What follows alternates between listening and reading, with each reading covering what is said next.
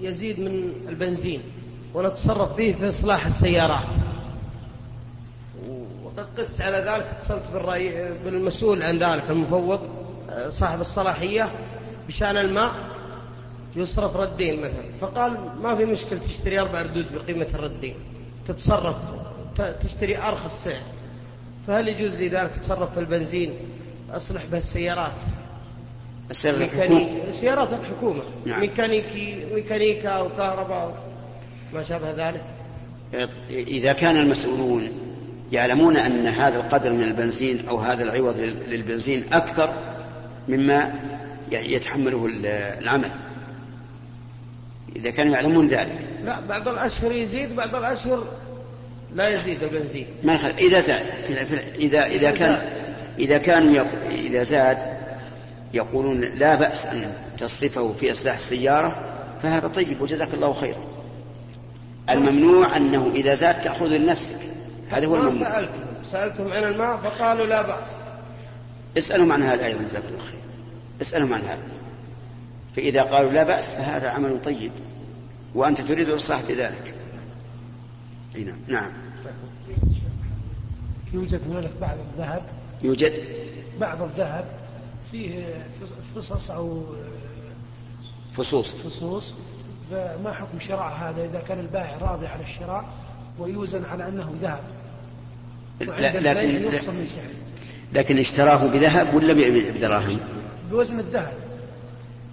تأخذ قطعة الذهب وفيها الفصص وتوزن على أنها جميعها ذهب. أي نعم لكن تشتريها بدراهم ولا بذهب؟ لا بدراهم. لا بأس بذلك. لا بأس بهذا. لكن هنا يحسن أن يبين له قدر آه، الفص. يعني ما في بأس إذا كان لا بأس بسم الله الرحمن الرحيم. فضيلة الشيخ ذكر بعض أهل العلم أن قوله عليه الصلاة والسلام عرضت علي الأمم فرأيت النبي ومعه الرهط إلى آخر أن ذلك كان في ليلة الإسراء. يؤيده ما رواه الترمذي عن ابن عباس قال بالله لما أسري برسول الله صلى الله عليه وسلم جعل يمر بالنبي والنبيين, والنبيين.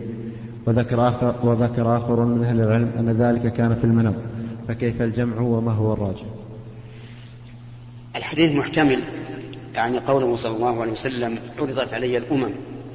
هل هو في المنام أو في اليقظة؟ آه، ليلة المعراج. فإذا ورد حديث صحيح يبين أنه كان في ليلة المعراج فإنه يجب الأخذ به. وذلك بناء على القاعدة المعروفة والتي دل عليها القرآن وهي رد المتشابه إلى المحكم. ومنه إذا كان النص يحتمل معنيين ثم جاء نص آخر يعين أحد المعنيين فإنه يجب اتباع النص الثاني. فإذا صح هذا الحديث الذي ذكرت أنه كان ليلة المعراج فليؤخذ به. نعم الشيخ محمد سافرنا من عفيف إلى القصيم وفي الطريق حان وقت صلاة الظهر وأردنا أن نجمع الظهر مع العصر علما أن على يقين بأننا سنصل العصر سنكون وقت العصر في القصيم فهل يصح الجمع؟ وأنتم من أهل القصيم ولا من أهل العفيف؟ لا من أهل العفيف لا بأس أن تجمع حتى لو علمتم أنكم تصلون إلى إلى القصيم لأن القصيم ليس بلدكم بل حتى لو رجعتم مثلا وجاء وقت الصلاة صلاة الظهر وأردتم أن تجمعوا إليها العصر وأنتم تعلمون أنكم ستصلون إلى بلدكم قبل العصر فلا بأس. لكن في هذه الحال يعني إذا كنت تعلم أنك ستصل إلى بلدك قبل دخول وقت الثانية الأفضل ألا تجمع. لكن لو جمعت فلا بأس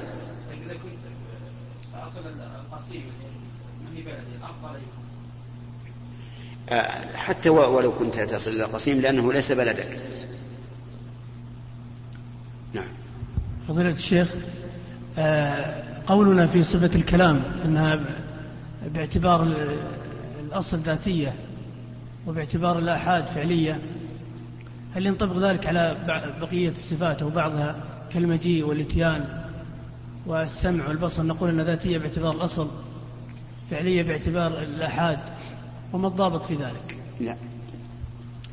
أولا صفات الله عز وجل آه، تنقسم إلى صفات خبرية وصفات معنوية. الخبرية مثل الوجه واليد والعين والساق والقدم. هذه لم يزل الله تعالى ولا يزال متصفا بها. المعنوية منها ما يتجدد أفراده ومنها ما لا يتجدد. فالعلم والقدرة والسمع والبصر هذه لا تتجدد أفرادها. ولم يزل ولا يزال عليما بكل شيء. لم يزل ولا يزال قادرا على كل شيء. لم يزل ولا يزال سميعا بصيرا.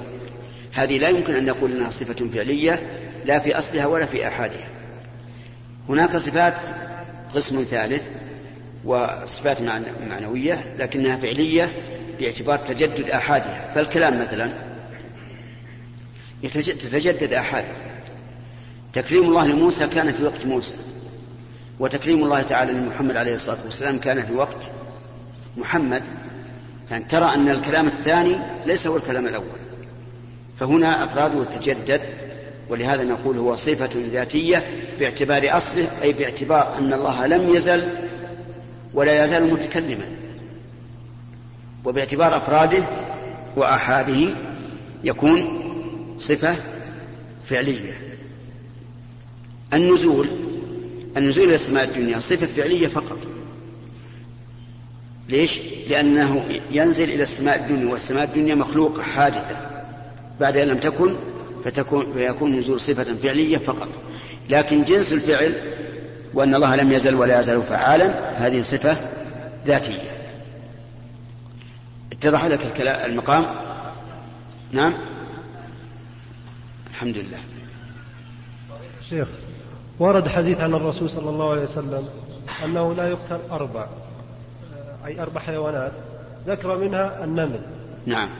والنمل أحيانا يؤذي في البيوت يعني يدخل الغرف وتكون جماعات. هل يجوز لنا قتله بالسم وغيره؟ نعم. آه نهى النبي عليه الصلاة والسلام عن قتل أربع من الدواب النملة والنحلة والهدهد والصرد وحرم الله تعالى قتل النفس المسلمة. فإذا آذى المسلم بقطع الطريق أو نحوه مما يبيح قتله أبيح قتله. ولهذا لو أن إنسانا هجم عليك يريد أخذ مالك فلا تعطيه مالك. فإن قاتلك فقاتله ويحل لك أن تقتله لأن النبي صلى الله عليه وسلم قال في الرجل يريد أخذ المال قال لا تعطه قال يا رسول الله أرأيت إن قاتلني؟ قال إن قاتلك فقاتله. قال أرأيت إن قتلني؟ قال فأنت شهيد. قال أرأيت إن قتلته؟ قال هو في النار. فالمؤذي يجوز قتله. فإذا كان هذا النمل لا ينتفع أذاه إلا بقتله فاقتله. ولا حرج عليه. لكن هناك وسيلة قبل أن يقتل وهي أن تصب على بيوته شيئا من الغاز فإن جربنا هذا ورأيناه إذا صب على بيته شيء من الغاز فإنه يرتحل ولا يبقى. فإذا أمكن ذلك فهو أحسن. إذا لم يمكن فلا بأس بقتله. نعم. فضيلة الشيخ ما معنى هذا الحديث وما مدى صحته؟ إن الله لا يزع بالسلطان ما لا يزع بالقرآن. نعم.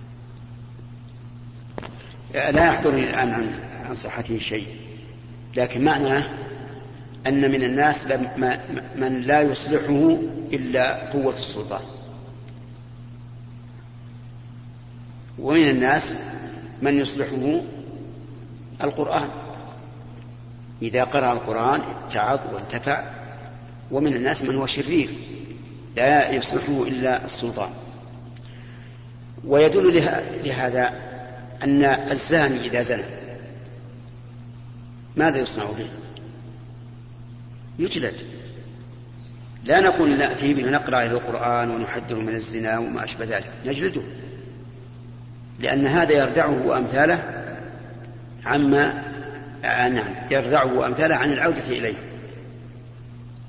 فالمعنى صحيح أن الله تعالى يزع بالسلطان ما لا يزع بالقرآن لكن لفظ الحديث لا لا يحضرني الآن. نعم. والجمعة المكان المسجد. الحدس في المكان جائز بشرط أن يكون الرجل في المسجد. لكن حجز في الصف الأول وذهب في في طرف المسجد من أجل أن يقرأ وحده لئلا يشوش يشوش يشوش عليه الناس. وبشرط آخر أنه إذا وصل إلى مكانه الصف الثاني فإنه يلزمه أن يتقدم إلى مكانه.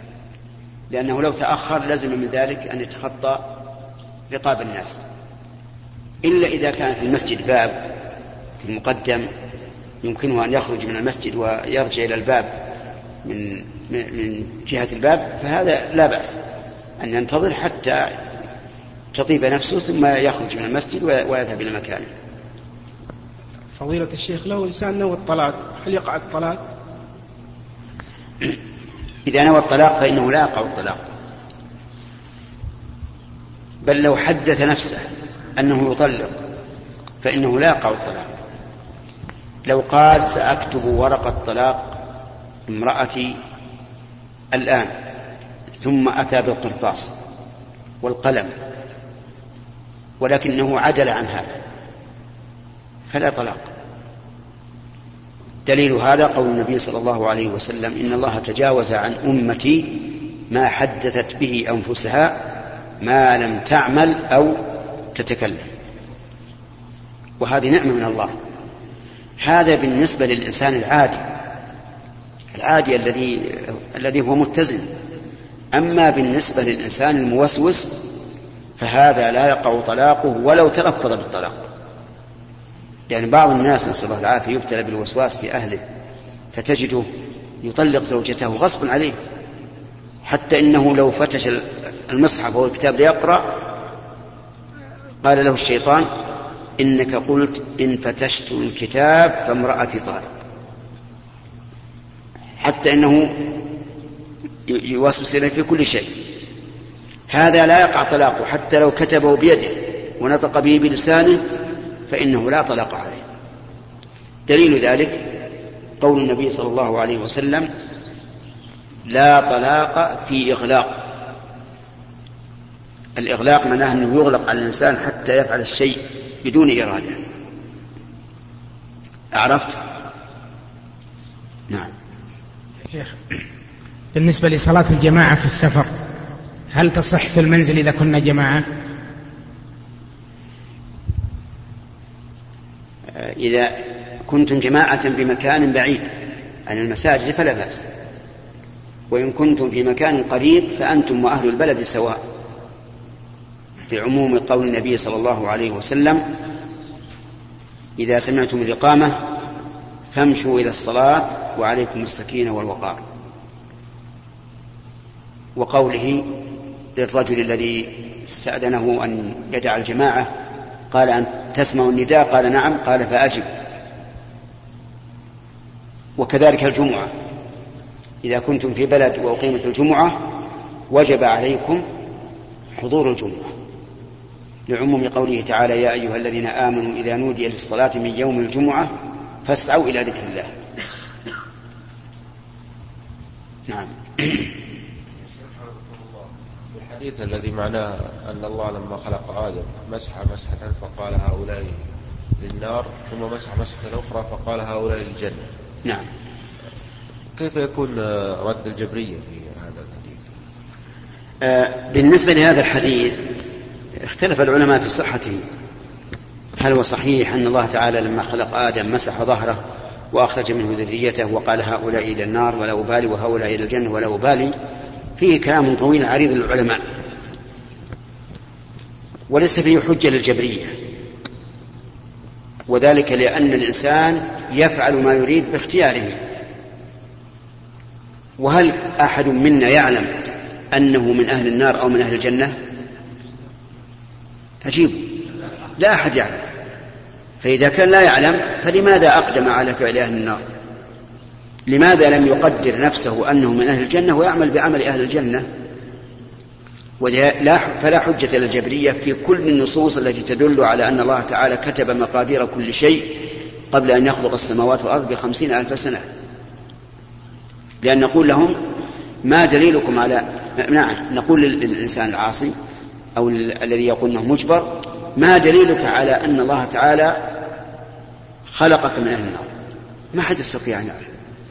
لأن القدر سر مكتوم يا إخوان القدر سر مكتوم ما يعلم إلا إذا إيش؟ إلا إذا وقع. وما تدري نفس ماذا تكسب غدا. فلا حجة للجبرية في النصوص الدالة على أن كل شيء مكتوب ومقدر تحبون تفتحون دولي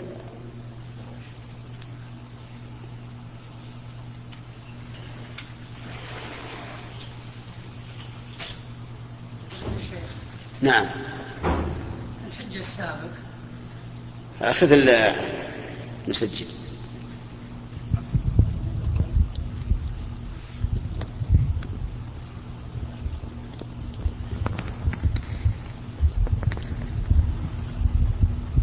الحج السابق بارك الله فيك. استفتناك وانت في منى جزاك الله خير. عن العصر جاء زحمة وأنا قلت لك كنت في منى. جانا زحمة وضكتنا شوي وتعبنا وصار فينا. وما تغير شعوري حذفت الجمار في. في الأولى اللي هو 21 حصى. السبع ثم قفلت السبع الثاني وأفتيت وأنتم في منى ليهن لا بأس أنا أخذت الحجر من حول الجمرات ورميت في الثنتين الباقيات. أنا في نفسي الأولى ما كل ليلة أنت ما أدري قلت لي اللي هي أنا حذفت فيها 21 هل جائزة كلها؟ هذه أنت قلت لا بأس. تؤخذ من الحجر حول جمرات ويحدث به إذا ما رجع ما أنت صاحب الولد اللي يقول ضاع؟ آه. عساك لقيته أي هذا هو. ولا ما علمت. ولا ما علمت. هذا هو محمد أنا. لقينا عند الخيام يا شيخ. زي عودني من الليل ورميت بها رميت حجارة. الحمد صار ما رمى عود هون. بس ودي انك علمته يعني حتى أنا بعد الصلاة قلت نبهت قلت صاحبنا اللي سال لازم يعلمنا عن ولده. اي الحمد لله على السلامة. الجمار المهم من الجمار بارك الله فيك حصى. إيه؟ من أي مكان أخذتها خذها إيه؟ حتى من عند الحوض ما في مانع. عرفت؟ أي هذه. لا بس فلا الواحد والعشرين في الأولى. الواحد والعشرين في الأولى. ما رميت تالي فيها الواحد والعشرين في الأولى مالك منهن إلا سبع. والباقي ما هدر. ما فيها شيء الله. نعم. في الورشة جوار مسجدنا في عمال مسيحية. وأن صاحب هذه الورشة معليش نصارى مسيحيين إيه والنصارى يا أخي. المسيح بريء منهم. نعم. جزاك الله خير. طيب. نصارى. نعم. وإذا حد وصاحب هذه الورشة لا يأخذ النصيحة وإذا حدثت والدي يعني نصحته على إيش؟ لأن بأنه بأنك تجلي, تجلي هذا العمال عن المسجد وأن هذه ورشة جوار المسجد وإذا حدثت والدي عن هذا رغم أن والدي زميل له صديق قال لا قال لي والدي إنه إنه في الشرع يجوز الإتيان بالعمال لأني إذا كنت في لأني بحجة والدي إذا حجة والدي يقول لأني أنا كنت عند أحد المشايخ وأني رأيت آه، عاملا كافرا وقلت للشيخ هذا الذي عنده العامل الكافر أنه في الشرع يجوز. ما رأيكم في هذا وما دوري في هذا؟ نعم. جزاكم الله خير. أما جلب غير المسلمين إلى هذه البلاد فلا شك أنه خلاف الأولى. وأن الأولى أن لا يأتي لهذه البلاد إلا رجال مسلمون ونساء مسلمات. وقد قال الله تعالى ولا عبد مؤمن خير من مشرك ولو أعجبكم لكن لا نقول إنه حرام. الحرام أن يأتي الكافر يسكن في الجزيرة. هذا هو الذي نهى عنه الرسول عليه الصلاة والسلام وأمر بإخراج اليهود والنصارى من جزيرة العرب. لكن إذا جاءوا عمالا أو تجارا فلا بأس. وكذلك إذا جاءوا خداما لأنهم تبعوا لأسيادهم. ولهذا من الذي قتل عمر بن الخطاب رضي الله عنه؟ غلام مجوس في المدينة للمغيرة بن شعبة. وكذلك الرسول عليه الصلاة والسلام مات ودرعه مرهونة عند يهودي في المدينة أيضا. فهؤلاء العمال الذي الذين هم نصارى عند المسجد إذا كان يحصل منهم أذية للمسجد بحيث يشتغلون والناس يصلون فإنه يجب منعهم. وأما إذا لم يكن منهم أذية فلا فلا يجوز أن نمنعهم لأن لو منعناهم تضرر الذي أتى بهم. وخلاصة الجواب أن نقول متى أمكن أن تأتي بعمال مسلمين فهو الأولى. وإذا لم يمكن فلا حرج أن يأتي, أن يأتي هؤلاء العمال ويعمل. لكن إن تأذى بهم المسجد أو أهله فإنهم يمنعون. وإلى هنا ينتهي هذا اللقاء. وإذا لقاء الأسبوع بعد الأسبوع القادم إن شاء الله تعالى. الله يوفقنا وإياكم الخير ويجزاكم أيها الإخوة اخترنا أن نكمل بقية هذا الشريط بالمادة التالية. ها؟